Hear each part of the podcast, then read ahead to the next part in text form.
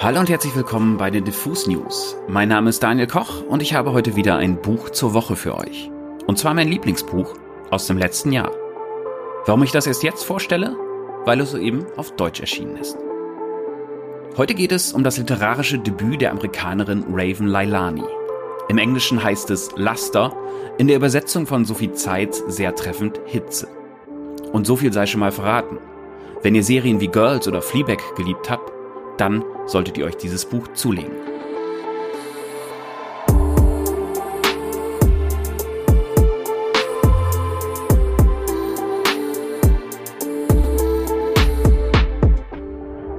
Lailanis Debüt war in ihrer Heimat eine kleine literarische Sensation.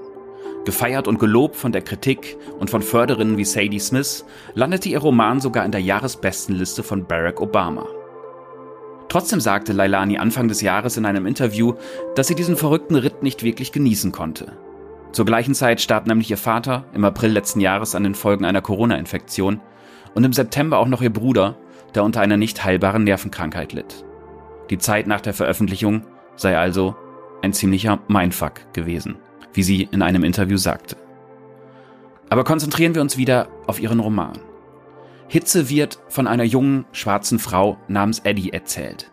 Sie ist 23 Jahre alt und arbeitet schlecht bezahlt in der Verlagswelt von New York. Eddie beginnt eine Affäre mit Eric, ein charmanter weißer Spießer, der mit seiner Frau Rebecca in einem Vorort von New York wohnt. Die beiden haben eine Adoptivtochter im Teenageralter. Akila heißt sie und ist das einzige schwarze Mädchen in der Nachbarschaft. Sie leidet nicht nur unter dem Alltagsrassismus der weißen Mittelschicht, sondern auch darunter, keine Vertraute zu haben, die ihre Probleme wirklich versteht. Rebecca und Eric führen eine offene Ehe. Eric hat also quasi die Erlaubnis, eine Affäre mit der jüngeren Eddie anzufangen. Solange bestimmte Grenzen eingehalten werden. Aber, das merkt man schnell, so ganz genau wurden die nie besprochen. Raven Leilani erzählt in Hitze aber nicht bloß von einer Ménage à trois. Ihre Erzählerin Eddie ist eine faszinierende, mal abgründige, mal witzige Person. Ihr Blick auf Rassismus, Klassenunterschiede, Sex, Gesellschaft und die Geißel des Kapitalismus ist immer wieder überraschend und geradezu furios geschrieben. Aber auch der Plot des Buches ist erstaunlich. Denn die Sache mit der Affäre zieht viel größere Kreise als anfangs geplant. Eddie, die manchmal leichte hm, Stalking-Tendenzen hat, lernt nicht nur Eric, sondern auch seine Frau Rebecca und Akila nach und nach kennen. Letztere glaubt in Eddie endlich eine Art Freundin gefunden zu haben, was Eddie erst einmal so gar nicht passt. Die Szenen, wo die beiden sich störrisch und wortkarg annähern, gehören zu den schönsten des Buches. Aber auch die, sagen wir, sexuelle Betriebstemperatur, die dem Buch den Titel gibt, ist spannend. So abgründige Sexszenen schreibt sonst eigentlich gerade nur Sally Rooney. Und wenn Rebecca schließlich Eddie bittet, für eine Weile bei ihnen einzuziehen, während ihr Mann auf einer Geschäftsreise ist, wird es zwischenmenschlich so richtig kompliziert. Das alles erzählt Raven Lailani in einem faszinierenden Flow, den die Übersetzerin übrigens sehr gut eingedeutscht hat. Lailanis Sätze schlängeln sich manchmal gar über mehrere Seiten, hauen zugleich atemlos und pointiert Bösartigkeiten, präzise Beobachtungen und sehr sinnliche Beschreibungen raus. Ich möchte euch nun einen kleinen Part aus Hitze vorlesen. Ich habe lange überlegt, ob ich das bringen kann und ob es nicht weird ist, als weißer Dude mit der Stimme von Eddie zu sprechen, aber ich habe eine Stelle gefunden, bei der es, glaube ich, funktioniert. Wir erleben nämlich einen seltsamen Bonding-Moment zwischen Eddie und Rebecca, die eines Abends beschließt, Eddie mit auf ein Konzert zu nehmen.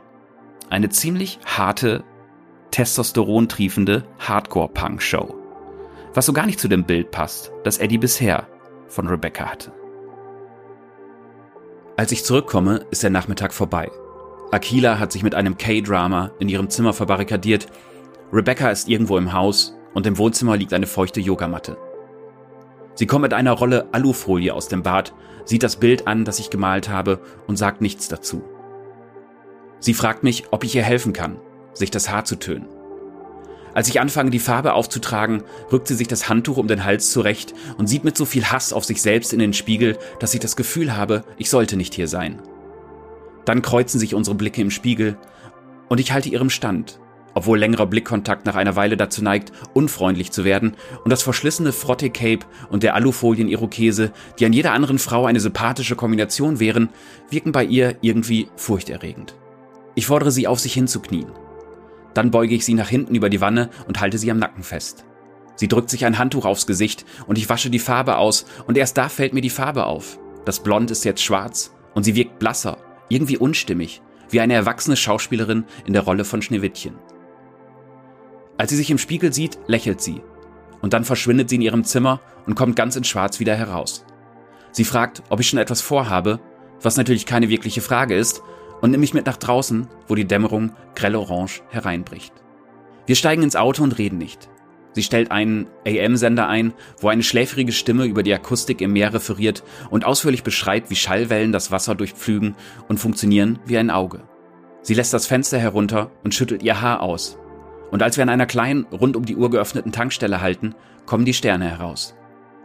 Sie schnürt sich die Stiefel und drückt sich drei Stecker in den knorpeligen Teil der Ohrmuschel. In absteigender Reihenfolge ein Herz, eine Faust und ein Davidstern. Und dann gehen wir zu Fuß an einem Munitionslager und einem schlecht erleuchteten Schulbusdepot vorbei, durchqueren ein schütteres Wäldchen, das Gehölz beschnitten und mit Regen vollgesogen, und dahinter öffnet sich eine Wiese mit einer erhöhten Soundbühne, auf der drei Männer unter ihren Mähnen auftauchen. Rebecca hält mir einen Becher Whisky hin und kippt ihren mit einer Entschlossenheit herunter, die ihr Gesicht verdunkelt, und die Menschenmenge um uns herum ist aufgeheizt und homogen, weiße Männer enthemmt von der Überzeugung, sie hätten eine Rechtfertigung, zornig zu sein, auch wenn man ihnen an der Spucke und der Haltung ansieht, dass sie sich ihrer Pose bewusst sind und um den Mangel eines nennenswertes Traumas auszugleichen, legen sie sich Gott weiß wie ins Zeug, stürmen auf die Tanzfläche und schlagen ein paar Zähne aus. Rebecca wirkt vom Publikum enttäuscht. Sie sieht mich an und sagt, dass alle alt sind. Sie sagt, sie weiß nicht, wann es passiert ist. Sie hält mir einen Drink hin, der aussieht wie Flusswasser und sagt, es sei ein Martini. Ich trinke einen Schluck, aber er schmeckt nicht besonders. Der Wermut und der Gin von einem fettigen Rückstand verfälscht, der, wie ich feststelle, von den Oliven kommt, die mit Käse gefüllt sind. Der Pappbecher gibt jetzt schon nach. Rebecca nimmt ihren Ring ab, steckt ihn in die Hosentasche und sagt, es habe nichts zu bedeuten.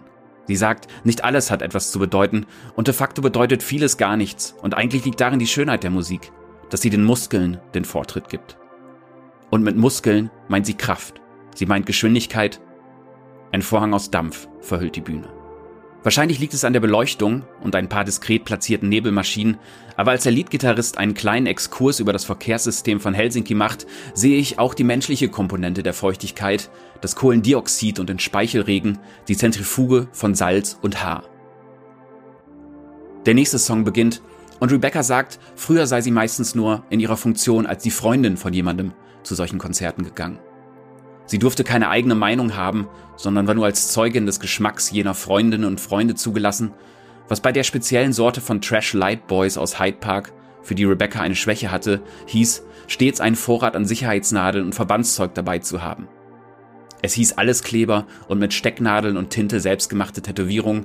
Es hieß Dixie-Klo-Gespräche über Drachen und die Bourgeoisie, kritische Abhandlungen über die Vermehrung des Kapitals in Form von gepiersten weißen Jungs aus dem Speckgürtel von New York, die gegen ihre Eltern, die Banken und die Gesellschaft rebellierten, ein Wort, das Rebecca so oft wiederholte, bis es klang, als hätten sie es erfunden. Mit 15 wusch sich Rebecca das Blut von den Doc Martens und stellte fest, dass ihr der Kapitalismus eigentlich egal war, dass ihr das Authentische egal war, weil auf diesen Konzerten, wo es um die Geißel der Assimilation ging, auch eine Art Dresscode herrschte. Und das einzig Gute daran waren die Muskeln, das Dröhnen in den Ohren, die Entropie und der kristallisierte Kern gemeinschaftlicher Gewalt, die sich unmöglich beherrschen ließ. Sie hakt sich das Haar aus dem Gesicht und sagt, Eric sei eine willkommene Abwechslung gewesen. Ein Typ, der zu Limo Brause sagte. Ein Typ, der Piercings nicht mochte, der unironisch die glitzernde Eiterbeule von Musik namens Disco hörte. Er wirkte ernst, nicht wie der Rest ihrer Peers, die natürlich schlussendlich für die Banken arbeiteten.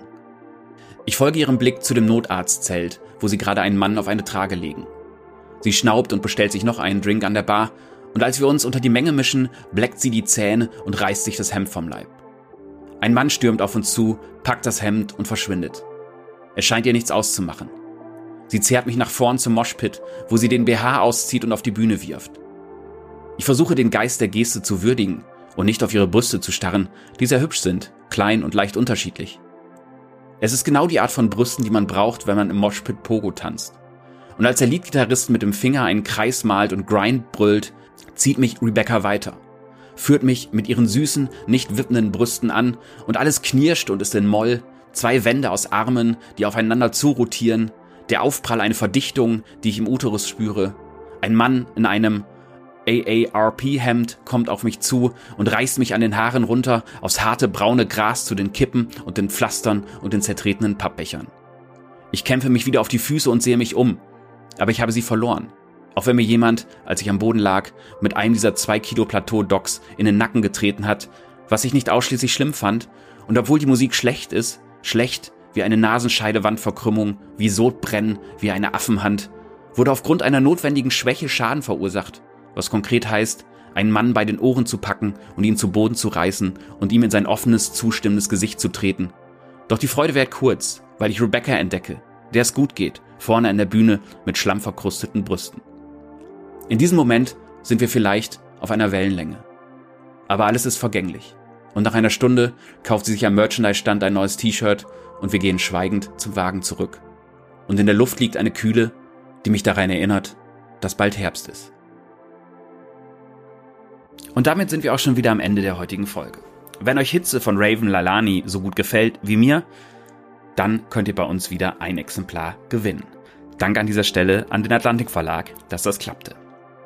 Schickt uns einfach eine Mail mit dem Stichwort Hitze an verlosung.diffusmac.de und gebt bitte eure Postadresse an. Mein Name ist Daniel Koch, das war das Buch zur Woche von den Diffus News und ich sage wie immer Tschüss und bis zum nächsten Buch.